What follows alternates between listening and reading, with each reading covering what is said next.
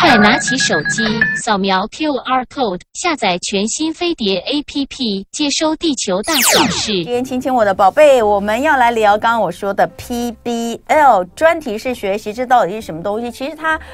看了之后才知道，它不是一个新名词。对，不新。但为什么最近大家才开始？好像真的是这这一段时间，大家才开始去去去研究、去了解哦。嗯、所以今天呢，我们就请到了亲子天下的副总编辑苏戴伦来跟我们好好的来科普一下什么叫 PBL。好，这个专题式学习，欢迎戴伦。好，谢谢彤文。呃，各位这个镜头前面的这个观众、听众，大家好，我是戴伦。嗯，好，先来讲一下，就是呃。这个 PBL，呃，我我我觉得今天我们要聊几个东西，当然一个。一定会聊到的，就是最近的 AI。对，哦，最近这个 AI，呃，因为有这个 Chat Chat GPT 呃 GPT 的关系，所以哇，大家这个突然间就开始这个疯狂的投入啊玩啊。但是，呃，除了玩，然后赞叹这些 AI 的厉害，写程式人的厉害之外，嗯、另一方面，其实也当然会有所担忧啦，然后有很多的担忧。所以这个东西其实也是我们我们要聊的。那但是你们这一次哈。前几天下来看到这一次，他是几月号？三三月号，对，三月号呢就直接做了一个 PBL 专题式学习，而且是去美国直击，是呃玩真的学更深、嗯、哦。PBL 不是全新的概念，但是在近年来风靡全球教育界，真实世界用得到的学习，让孩子知道为什么要学，而且更主动想学。我们就先来解构 PBL 这三个字好了。好，没、嗯、没问题。嗯，PBL 其实为什么这个现在要谈？刚刚那个同文主持人有讲到这个 AI 对我们的影响带来很多担忧啊。嗯，我们其实这个 PBL 去美国采访是去年十二月初就就去采访了。然后采访一回来，哇！结果发发现这个呃 AI 这个话题风起云涌，结果是刚好打中这个需求。怎么说呢？我就来稍微呃、嗯、这个说明一下。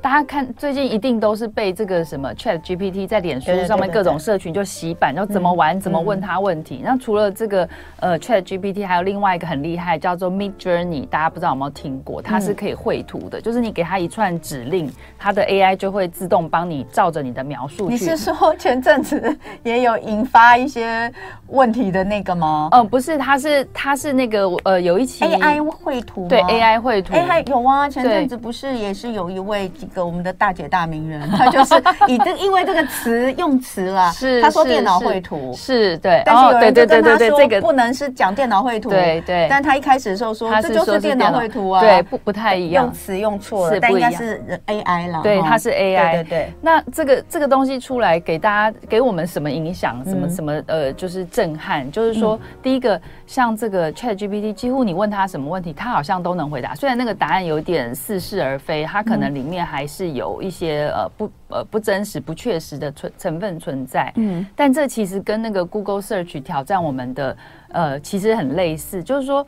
这些需要背诵的知识，我们还需要在就是课堂里面学嘛？就像很早期我们我我们小时候啦，学那个算数学，我们还要学什么珠算、心算。对啊，好烦。对啊，现在还是在算呢。现在现在还是有算，但是其实手机拿起来不是到处都随时随地都有计算机，就是它有很多工具可以帮我们处理这些事情啦。嗯，所以像 AI 这个带给我们的启示就是说，哎，那我们还要教小孩坐在学学校里面背这些知识。嘛，背那个什么铁路经过哪里，什么有哪几条河流，嗯，其实挑战的是这个。那为什么说 PBL 很切合这个需要？就是说，这个所谓 PBL，我们刚刚讲拆解这三个字，对，它叫做呃 Project Based Learning，有很那个 P 有很多的解法，有的人说是 Problem Based Learning，然后还有像芬兰的教改，它叫做呃那个 P 叫做 Phenomena，就是一个环境现象的呃 Based Learning。但是我们这一次做的其实是呃 Project Based Learning。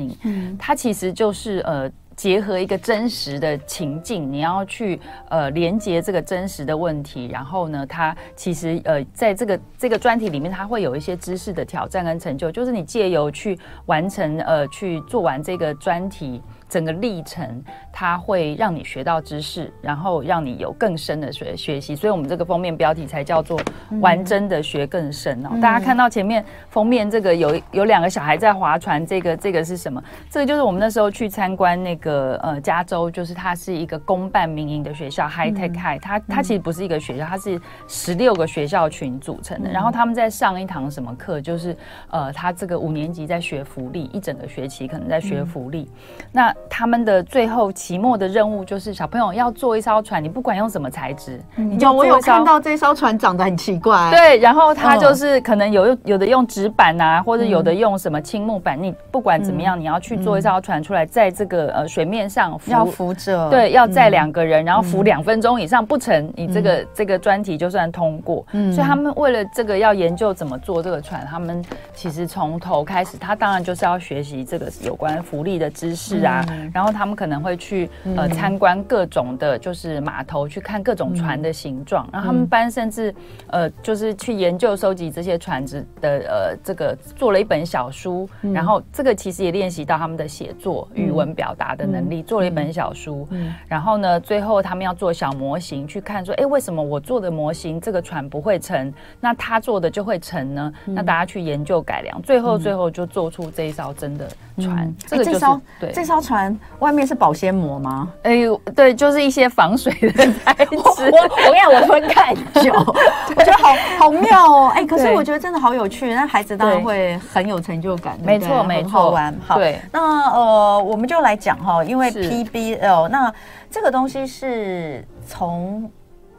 听起来了，它其实在美国，如果是发展出来的话，是非常的可以理解的。对，因为其实美国的教育本来就是认为，尤其是在这个呃大学以下的教育，其实跟我我们本来就是很不一样的。嗯哼，所以他们、嗯、他们到这个地方，就是跟过去他们其实也没有什么比较，没有说一定是死填鸭教育的。嗯、所以这个在他们来说是是怎么样的想想想到怎么样的去推，嗯、会会产生这样子的一个。教育的方式是是，其实在，在嗯美国，它还是有这个所谓就是比较传统学学习的方式。嗯、那 PBL 这个，它的确它不是很新。它像我们去参观，呃，这一次呃去参观加州，呃那边大概有总共三个校群。嗯，那像呃最经典的，我刚刚讲那个坐坐这个小船的这个课程的这个学校，它叫 High Tech，他们已经有二十三年。这整个学校全校，它就是把 PBL 用到极致，嗯，对。但是它是一所呃，就是叫做特许学校。所谓特许学校，就是一种公办民营，因为他们美国会有，他们其实美国的公立学校其实，我们等下回来继续聊公办民营，我们也有啊，也 有公办。现在今天礼拜二，亲亲我的宝贝呢，我们邀请到的是亲子天下副总编辑苏戴伦来跟我们聊聊亲子天下三月号做的这个 PBL 专题式学习的一个分享。那我觉得很很值得一听的原因，是因为你如果要在台湾谈 PBL 的话，我觉得真的是没有什么好。哎，PBL 我们到底要怎么翻？我们翻一个。专题式学习，对，我们这是专题式学习哦。在台湾的话，我觉得没有什么，呃，就一当然还是有，但是我觉得有的都还是很起步的。而且我必须要说的就是，你起步，就算你小学有起步，其实你国中、高中有承接吗？哦，我也认为根本没有什么承接哦。所以呢，呃，我们要就是要去看看到底，呃，他已经执行的很不错的地方，到底他们是怎么做的。如果今天一零八课纲一直在谈，希望孩子是这样子的学习成长，我也觉得很赞成哦。但是我们应该怎么做才能做得更到位？嗯，所以亲子天下这次是直接到美国去看。那你们这次去参访的是几个学校？是我们这一次去看了三个三个学校，然后其实它在美国都很特别，它都是那个所谓的呃公呃呃有两两个地方是公办民营学校，一个是公立学校。因为大家要知道，美国的公立学校其实它它的呃就是说它的成呃。怎么讲？比较富有的家庭，他们会让小孩去念私立学校。嗯、那所以公立学校的家庭，就是他比较在教育上面没有呃太多的这个选择权。嗯、所以为什么会有公办民营这种特许学校？就是因为民间团体的资源，就是觉得决定进来来做这个这个事情。所以很多公办民营反而是办的更有声有色，但是他的学费又不会像私立学学校这么高啊。嗯，对。那我们去看的第一个就是刚刚呃讲讲到的，就是这个 High Tech High。High 在加州的呃这个，但这个他一进去那个校园哦，你可以看他的那个，我们这个有一个图集，它里面的呃整个学校全部都是学生做的成品，跟他们的这个以以学生的成果作为校园的这个布置，所以它整个其实很很明显的就是一个以学生为本。的一个校区的设计，它从学校环境的设计就是这样的思考，嗯、不会像我们可能走进我们的校园，可能很多会会有很多标语，嗯、或者是有很多英文的标语叫大家学习，嗯、但他们直接就是展现学生的一些成果。嗯、我觉得直接来讲这个，因为他们每一门虽然刚刚讲那个专题是学习划船，大家觉得很有趣。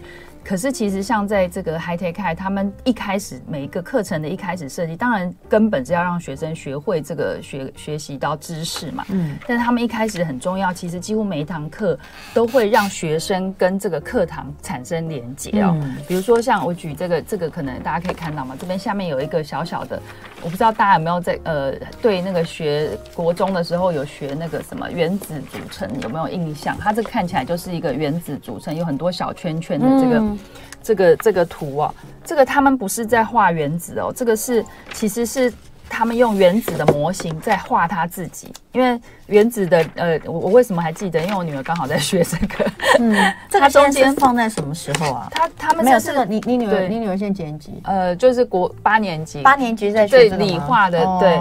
然后他他这个呃，他们其实在画的就是说，呃，你用这个原子模型去套用你自己，你自己的中子跟质子的组成是什么？然后你的电子是什么？所以他就会跟这个学科连接。那他就会虽然他是在上化学课，他也放这个是性向。测验吧，对，就是放入自我觉察。然后其中还有一个，我也觉得很感动，是有一门我们同事去看那个有一门数学课。我想在台湾的孩子，很多人应该都被数学伤得很深，有没有？就是对大家对数学都是有一种爱恨情仇在里面。他那个数学课的老师，他其实一开始就请学生写一封信给。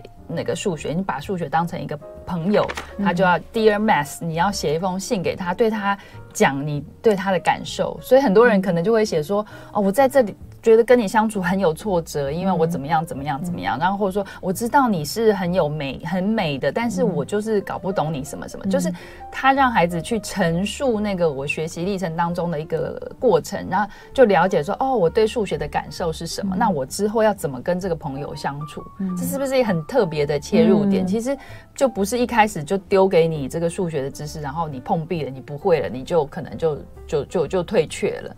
所以他们是用这样子的一些。带领去让呃引导学生去认识这个呃知识的一些美。嗯，好，所以呃，听起来就会觉得这根本就是一个孩子的天堂，对不对？学习的天堂。据说对比尔盖茨说，这是每一个美国小孩都为之向往的学校哦。嗯，他们刚刚有有人在问，因为呃，戴伦前面有讲到说，他们已经有二十三年的历史了，对还可以看。所所以刚刚我有有朋友在问说，二十三年了，那那一直以来这些孩子的发展如何？哦，是，其实你们有有有去研究一下。是是有，其实像这个 Hi-Tech High 是二十三年嘛，嗯、然后呃，他们的这个这这个他我刚刚讲说他在加州是十六个校学校组成的校群，所以他从幼儿园到高中都有。然后他在那边为什么会非常有名？大家都抢着要去抽签，因为他是公办民营，他要抽签，对，要抽签，而且他是非常强调是用学区，就是用那个呃学区的那个邮递区号去做公平的抽签，因为他们不希望说偏废某一个某一个住宅区或某一区，所以他们完全是对，就是因为他是公公办的，所以他必须要公平。那他们最最著名的就是说，大家知道，在美国，其实高中毕业生呃可以升学到大学的比例，其实并不像台湾这么高，可能大概就是六十七十这种比例，就六七成。而且重点是他进入了大学以后，他很多是辍学，他没有办法念完四年。在美国的状况的确是这样。可是这一家 High 他可以做到，就是说，他可以把每一个孩子都送上大学。但他他他讲的送上大学，不是我们。呃，可能在台湾一般比较追求的是要追追求顶大，就是每一个孩子他可以找到适合的地方，有的可能是念两年制的社区大学，有的可能真的是念顶尖大学。但是因为他借由他们这样子的教育方式，帮孩子探索自己跟呃学习学科，那让他们都可以适得其所。所以这是这一个呃，为什么这个 Hi-Tech High 在这个地区这么有名？就刚刚讲到这么会家长学生这么向往的一个学校，嗯、就是因为有这样子那个呃成绩。嗯、好，这个这这个学校，我看到你们你们做的一个摘要，写说，对，它拥有高于美国平均的大学入学率。你刚刚做的解释就是这个部分，对不对？没错。哎，其实美国、哦嗯，你说你真的要说美国跟台湾比，可能美国因为太大了，嗯，他们的贫富差距真的是远大于台湾的状态，所以呃，然后也不像台湾现在大学真的很多，嗯、大学的这个大学的。大学的数量可能都已经跟这个每年考生报考的人数，我们去年做一个数字，就是今年其实已经台湾进入全入时代，大学全入时代，就是每一个高中毕业生都可以分配到一个大学的机会，而且大学都要倒了，嗯、因为有的招不到，有的招不到学生。好，我们来讲哦、嗯，这个学校它不用教科书，不用传统纸笔测验分数，课表的安排不细分科目，是。真的是百分之百的专题式学习。嗯对，呃，然后贯穿小学到高中，对，所以这个学校进去，他从小学可以念到高中毕业。呃呃，他每个校区不太一样的小区，嗯、有的校区可能只有国国小、嗯、国中这样，然后有的是中学，嗯，对，但是基本上他他是对他就是有十六个学校组成的。嗯，好，那你们在这里面看到的东西，就是、嗯、呃，你你们觉得他们的对。跟我们现在，因为亲子天下其实亲子天下应该相较于所有台湾的朋友来说，除了这个有在呃说是真的投身在教育区。教育圈里的人之外，亲子天下的同仁应该是所有的这个台湾的人里面最了解一零八课纲的。不 敢不敢，不是因为你们稍微了解整整一年的一零八课纲，不止一年。你觉得啦？我先问你，你觉得他们这个东西是我们现在一零八课纲能够走得到的吗？嗯，嗯我觉得呃，就是目前一零八课纲啊的设计的确已经有开出一些弹性来，嗯、比如说像在呃国小就不用说，因为国小其实它最没有那个升学课业压力，嗯，然后在国中跟高中，尤其是高中，他现在特别设计了这个自主学习的时段。其实我觉得那个把那个空间先撑出来，他们目的就是希望能够做一些，就是不同于就是我们传统呆呆的坐在课堂上听老师讲，然后有时候老师讲不好，我也不敢问，嗯，这样子的打破这样子的框架。但是，但是要走到像。像我刚刚讲的，还得还那么极致。其实，在美国也不是每一所学校可以做到这样。他真的是，所以其实大部分的孩子他还是必须要进。美国也一样，都是有考试制度嘛。对，没错。他们没有高考高中吗？呃，他们在有他们在比较重视大学，则是 SAT 的那个笔，它也是一个笔试。可是，在疫情过后，其实越来越多大学取消看这个纸笔测验的成绩。嗯，就是为什么？其实这道理很简单，因为你看，刚刚我们一开头谈到那个 Chat GPT。你现在知识真的不需要去用测验，那甚至 ChatGPT 4出来那个什么律师考试，它都可以赢过这个百分之九十的人这样子。嗯。那我们有这些工具以后，我们为什么还要背这些知识？那重点当然就是你有没有那个问题解决的能力，有没有真的实际去统统整这些知识的能力？这个才是，比如说 AI 在那边你会不会用，还是你等着被它取代？我们要培养的能力有点像是这样。嗯。我我我就在想一件事，你知道吗？知道因为我儿子这个礼拜刚好要这个月考，对，因为他念私小，嗯，所以他有三次，他从小学一年级开始就是每个学期有三次月考，对。好，昨天呢，他刚好就是在这个写国语。写写生字哦，昨天他可能在学校不知道干嘛了，所以呢，老师就是请几位小朋友，我我儿子说不是被罚写哦，是请我们几个人回去要写礼拜第一课到第四课的生字 抄一遍呐、啊，生字而已，生字一一课也不过就二十几个字，但是写下来也是，他说写下来两百个字哦，他说因为呢要写生字还要写部首。哦，然后对对对，你要把生字跟部首写下来。那一刻如果是二十五到三十个字，嗯、生字四刻加起来就是一百个，那再加上部首，他确实要写两百个字哈。那那时候他就会觉得说，他就写，他就一直在那边很，一直觉得很累啊，这样。嗯、那我就认为说。你起码你字要写会这件事情，就你字要写对嘛、嗯，不然你连这个字怎么写都认不到。嗯，比如说那个呃，这个眼睛的眼，你旁边写的是日，嗯，不是木，这不行嘛，对不对？对。但你现在你现在这样讲哦，我突然想到一件事，嗯、未来他们还会用手写字吗？真的是不是？他是只要会注音输入就好了。我们每一次看到很多就是家长在社团上贴说，哦，老师改的那个，那有每次都有两派声音，有没有？就是把那个小孩的字改的。很用红笔，要要端正什么，就有两派声音，一派就是说这个很基本，所以老师是从低年级开始要求是对的，嗯，然后另外一派就会说。哎，为什么要改这个？以后不是都是打字吗？哎，你多久没有用手写给东西给别人？或者是以后根本就是用讲话的，是不是？就是 AI 它就直接帮你输入。我我真的哎，我你刚刚在讲这时候，我才突然想到这件事，因为我个人也是认为字要写端正嘛。对，我们常说字如其人，对不对？你但但但现在我们根本看不到对方的字啊，你永远只看得到你打一封 email 都是电脑的字，或者是你看你们寄东西给我也是用打的啊。是啊是 啊，你们都是打一封这个东西寄给我们。并并不是说练字不重要，因为它也许有别的呃，我觉得它还有一些更多。我们如果单看认字这个事情，也许也许是不重要，但是它可能有别的功用。比如说他在写字的时候，他是不是可以静下心来，可以专注？不是，可是你看你刚刚讲到为什么会讲到这个东西，我又回到你刚刚说在美国你们去参访这个呃 high tech 呃 high tech high，对对对，他不用呃他你看他他不用教科书，不用传统纸笔测验分数安排，也不细目科细分科目，然后你就讲比如说。他在这个过程当中，他去写一个报告，然后去练习，对，那他就会去发表，他可能就会有文笔的这个练习。对，可他平常没有在做文笔的练习，他可能写下来拼字都是拼错的，嗯哼，前后都是错。那你要在这个时候介入去教他，对，教他。他们就是在历程当中去学习，因为你就是就像讲，他如果刚开始没有学会这些知识的话，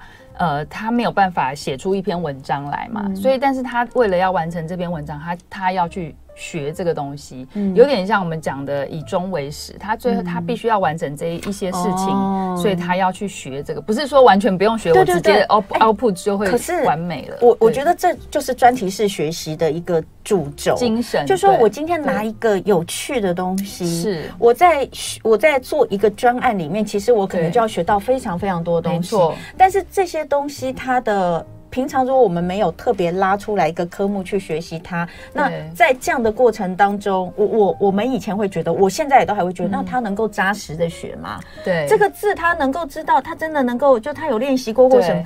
我我会这样觉得，我会觉得他可能不扎实啊，他可能都只有懂一知半解，因为只有在写到这几个字的时候他知道，那别的字他也是不知道，对不对？我不可能用所有，我不可能让做出这么多的专题，让他可以学到所有的东西。嗯但我现在就突然间想到这件事，我们现在有需要那么扎实吗？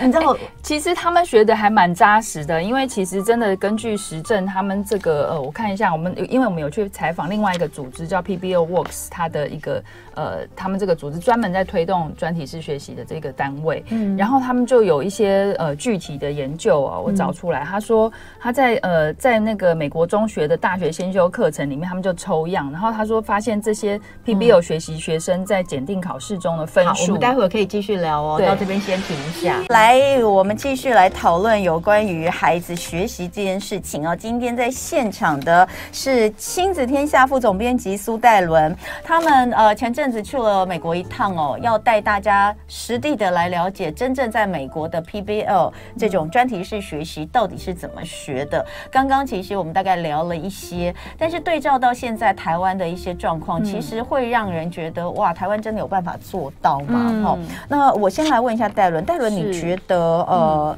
你你你刚刚有讲到，就是你们总共参访了三个学校嘛？对，在美国。那除了刚刚讲的那一所之外，另外两所的特色又是什么？OK，我简单讲一下，就是有一所我觉得。比较特别是在加州的公立小学，叫做 Catherine Smith。然后这这个小学，它其实百分之六十五的呃学生是来自于经济弱势的家庭，然后大概呃我记得大概有一半是移民，对移民的这个家长。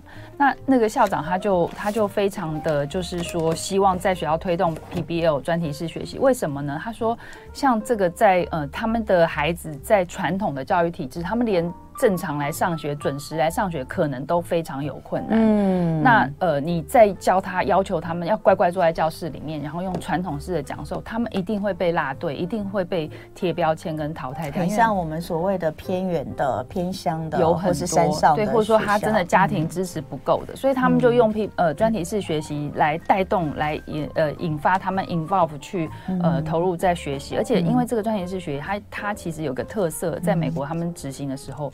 他们孩子都必须要呃公开发表啦，或者是说他在在做这个整个专题过程，他要去找一些资呃知识跟资源去连接。嗯，那比如说像刚刚讲那个 Catherine Smith，他就不像刚刚那个 High Tech，他是全校都用，他就是部分部分专题去引导学生的学习。就是我刚刚问你说，我们现在在做的也没办法全部啊，我们只能说一个礼拜也许有两堂课的时间是做这样。是，那你说这个学校他其实也是这样，对，没错。然后他们的专题，比如说举例来讲，他们有一个专题是叫做自我照顾，就是他要去呃设计，就要让学生去设计说，呃，你怎么样子去让。改善家人的一个生活品质的一个行动建议哦，嗯，比如说像有一组的妈妈，她就讲说，来自洪都拉斯的这个这个呃小朋友，这个学生，他就说，因为他妈妈每天都工作很久，非工作到非常晚，很辛苦，然后还有家里好多弟弟妹妹要照顾，所以他都睡不好。所以呢，他们就去研究，就说怎么样子可以好睡，然后比较放松神经的一些方法，或者说营养啊跟睡眠这些的知识，然后去帮妈妈设计。呃，一个就是可以睡得比较好的一个解方，比如说他提供他耳塞，他晚上就可以比较安静的睡觉，然后或者说睡前喝这个薰衣草茶，或者是用一些这个有香气的这个喷雾，我觉得这个就让人家很感动哎，就是说一个是他在过程当中他去想办法去体贴解决家人的一个呃呃生活的需要，然后另外一方面他也借由这个部分他去学到知识，嗯，所以像这个 Catherine Smith 这个是六十年的公立学校。一个公立小学，都是来自很多的来自弱智家庭的这个小学。那校长他们是在我看到他是说他是在二零一三年的开始导入导入 PBL。对对对。那后来呢？他们有有提到说，在二零一三年到现在也差不多十年，对，不到十年的时间。他们觉得有什么改变吗？呃，他他其实提到的不只是孩子的改变，还还更包括这些家长的改变。对，因为像刚刚讲到，呃，他们在做专题的过程当中，必须要有这个社区啊或家庭，因为他可能要去找资源，嗯。然后要去公开发表。其实，呃，那个校长讲的很让人感动的是说，其实这些孩子的家庭，很多家长他们都没有好好受过教育，嗯，所以借由这个参与，跟孩子一起参与做学习、做专题的过程当中，反而让家长也感受到这种学习知识的一种喜悦、跟收获、跟快乐，所以他影响的，我觉得他不只是孩子，更是他的家庭。嗯，很不一样的角度来看这件事。好，所以呃，总共参访了三个学校，我们其实讲了两个。我我想现在倒回来，也就是说，当你看完之后，我们再回过头来看台湾现在，嗯，你觉得我们呃，我们跟美国相比，对。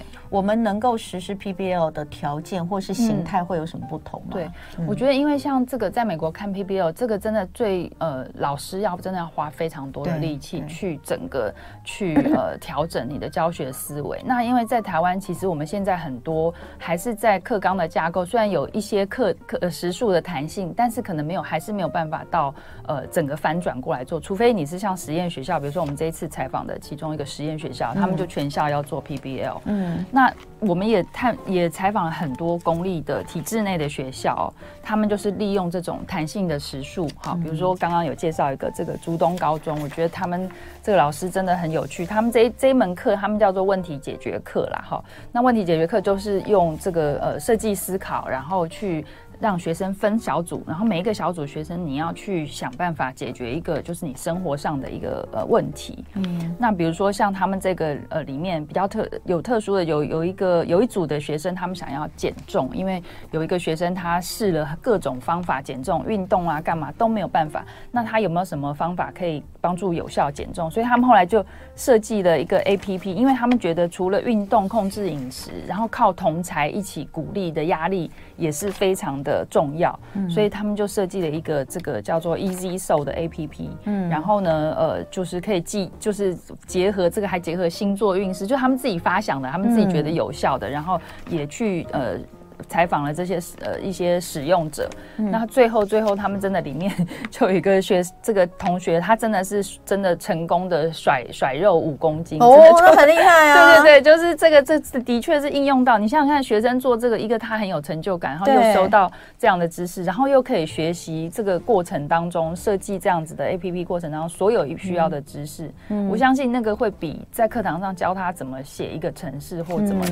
讲这个道理更重要，嗯、然后而且那个脏话 A P P 也很有 趣，这个也超有趣，这个也是你们这次也是在竹东高中对不对？对对对，嗯，这一组学生也很有。因为很多男生，尤其是高中男生，很喜欢讲脏话，把它当标点符号。那这一组学生就特别有反思能力，他们觉得想要戒戒脏话这个事情，嗯，嗯，可是他们就找遍了所有的资源，哎、欸，好像没有现成，没有人在帮忙做，就是没有这个工具在辅助做这个事情，所以他们就去研究。嗯、后来老师就引导他们，就说，哎、欸，你可以去找一些戒戒断的戒瘾啊，或是戒戒什么成瘾的一一种呃原理原则，嗯，然后呢，你去应用在你们想要达到的这件事情上面，所以他们也、嗯、也设计了一款 APP，就是说，先这个鼓励使用者先录下自己常讲的脏话，然后之后你如果再不小心冒出来的时候呢，它的这个系统还是这个 APP 就会通知你说，嗯，你今天已经讲了一次哦，然后可能要要这个就是要要坚持，你要坚持你这个。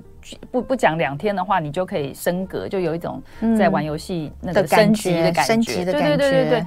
结果这个这个很很厉害，就是说，其实他们还去问卷调查学生，结果竟然真的有大概一半的学生说，哎，如果这个产品上市，他愿意 购买，对，花钱，竟然有。将近一半的学生愿意花钱购买这个戒除脏话 APP，是是是是是。然后学生他们在就这一这个学校学生他们在那个过程当中，他们都觉得哇，这根本这什么问题解决？为什么这过程当中这么多问题冒出来？根本叫做自我找茬课。但是他们最后完成的那个成就感啊，就是说有多痛苦就有多大的成就，最后做出来那个成就感真的是无与伦比的。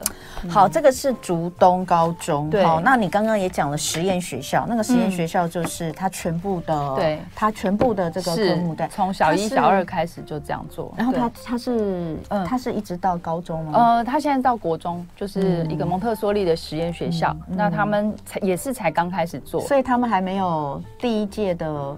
国中毕业生，他们已经有十五年了，但是他们的他们这个这个学校历史已经十五年，对，但 PBL 是最近，对。那另外还有一个我觉得也很特别，是在屏东的长荣百合的，它是国小，那它是它这个是一个原住民的实验学校，那它那个地区就是当初那个呃水灾，就是八八风灾之后，嗯，然后呃影响到这个卢凯族跟排湾族的这个发源部落，所以他们那个学校重建其实有负担一个叫做就是要复兴或者说保存这个部落文化的一个使命，使命对，对，那他们也是很厉害。他们每个礼拜就是的，因为小学白天还是要上那个课纲的课，他们下午每个礼拜大概会有六七堂，就是叫做文化课。他们就用文化课来设计做这个呃 PBL 专题式，引导学生去学。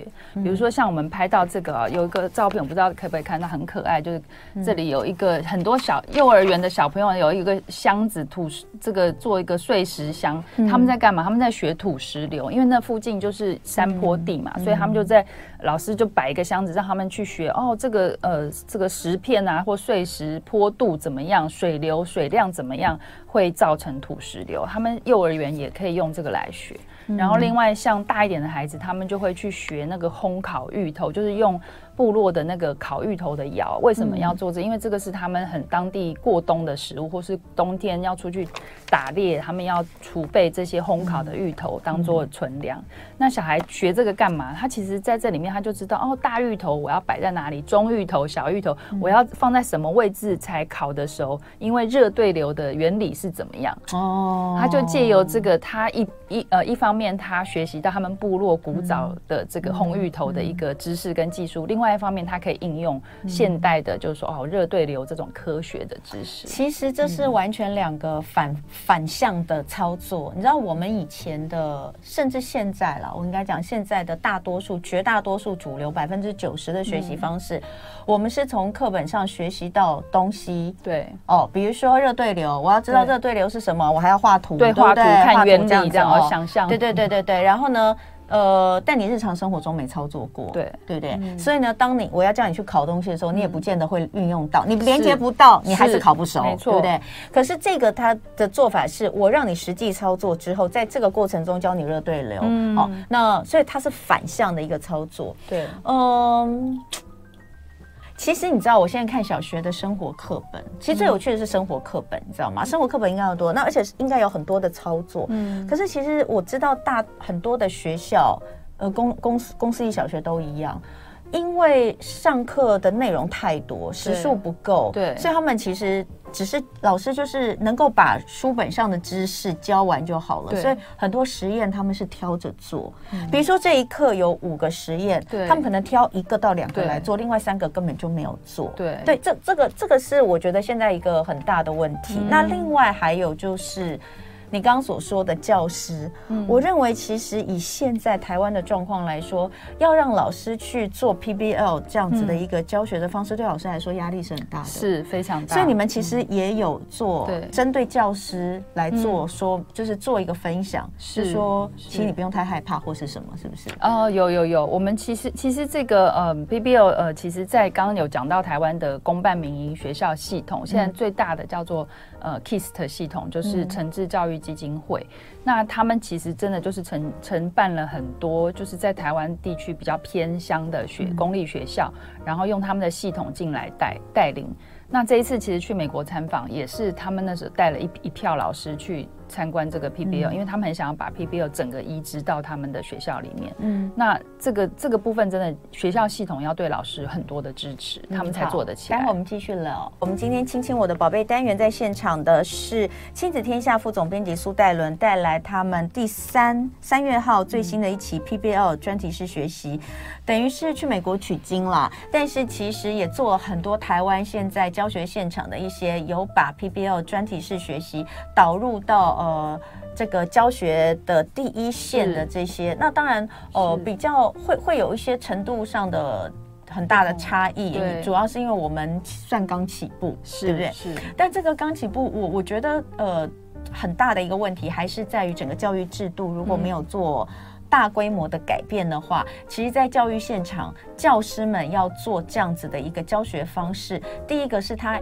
可能能力不足，嗯、第二个他可能也会有很大的压力，对不对？是。所以在跟教师这边的分享，呃，你们做了哪些建议？嗯，我觉得像呃，我们这这一刊里面有呃采访这个就是呃诚志教育基金会董事长，就是他很想要推推动这个 PBL 这个在教学现场的李吉言老师，他以前也是台大的教授哦。嗯。那他，我觉得他讲了一段话，就是说，用旧的方法其实到不了，就是我们可能想要改革的教育的终点。对对。然后他还有讲到一件事情，就像刚刚提到，我们当然都知道现场有很多的困难，嗯，可是你如果不开，你现在其实你就是在谷，就是如果说就是在谷底哈，你做什么改变都是好的，就是你做。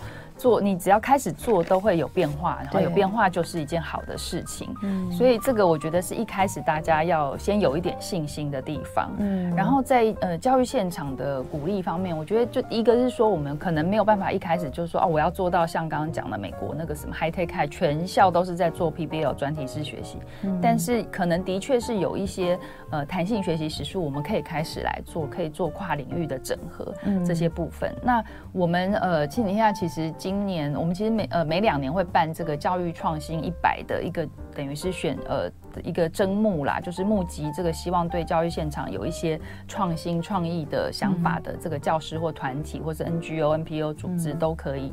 那其实我们今年就是主题就是向真实学习，就是希望能够鼓励或者说带动。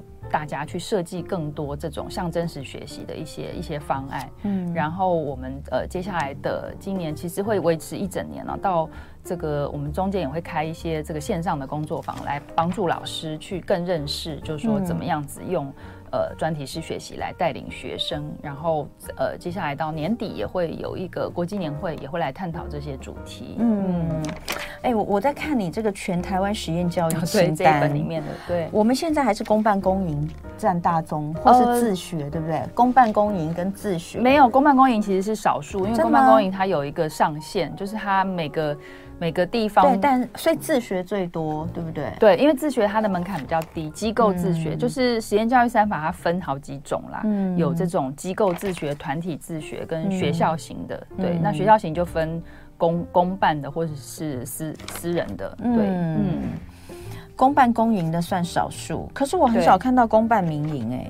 呃，在台湾比较少，对不对？对，目前多半都是就是实验学校是公办公，如果是公办的话是公营比较多。嗯，好，嗯、那呃，我我觉得这一期亲子天下讲 PBL 专题式学习很值得一读，哎，我我真的觉得很值得一读。第一个是。呃，当然去美国看了一下，而而且我觉得他们在他们选的几个学校也不太一样。对，好，我我觉得这是很棒的。对，就是也许有这个从小学到高中的，那那也。已经做了很多年的，你可以看到，就是在这样做的话，呃，其实在美国，美国并不是一个压力不大的地方。其实美国真正的压力是，呃，上了大学之后，对他有没有办法念完，他有没有办法念完这件事情。嗯、那那也有一些其他的一些其他的不同的类型，然后又找到了台湾现在正在努力做的一些现教育现场。然后也有包括很多这个全台湾的这个实验教育机构现在的一个清单，是是都可以给家长做参考。那里面除了这些各式各样的呃教学现场，去去听孩子怎么说，去听老师怎么说之外，我觉得你们抓到了就是教师的为难，嗯，还有家长的担忧。对，其实你们也都做了一些呃分享，是我觉得蛮棒的。就是像我最近也一直常常的反复在思考，有一关于孩子学习。这件事，嗯，就像我们前面一开始讲，当我们的孩子长大的时候，绝对我们现在都觉得 AI 好可怕哦，AI 怎么什么都能做？那到他们那个时候，就是已经确定是这样的状况之下，嗯，他现在从小学的东西，还是要是我们现在所教给他的这些东西吗？哦，他是不是该有更宽广的？就像我们说的 “Pi 型人才”好，是是是，就是。就是他，他一定要专注在什么地方，然后琢磨很深，还是还是他其实，在小时候他应该要多多所接触。没错，对，我觉得这个呃，这当然我我们去接触他，也不代表我我就会这样选择。对，但我至少应该要知道我们现在有哪些选择。是，我觉得这个很重要，嗯、所以我。我蛮推荐，就是所有的家长哦，嗯、我觉得真的可以看一下《亲子天下》这一期，第第三月号，我自己觉得它对我们非常的有帮助。谢谢谢谢。好，那今天非常谢谢戴伦，带着《亲子天下》三月号。那更多的东西，你可以看杂志，也可以看数位专题嘛，对，对不对？没错。呃，因为他们《亲子天下》，如果你不喜欢有一本的话，你可以上那个《亲子天下》网站哦，然后去点他们的数位专题来看。那再次感谢副总编辑苏戴伦，谢谢谢谢大家。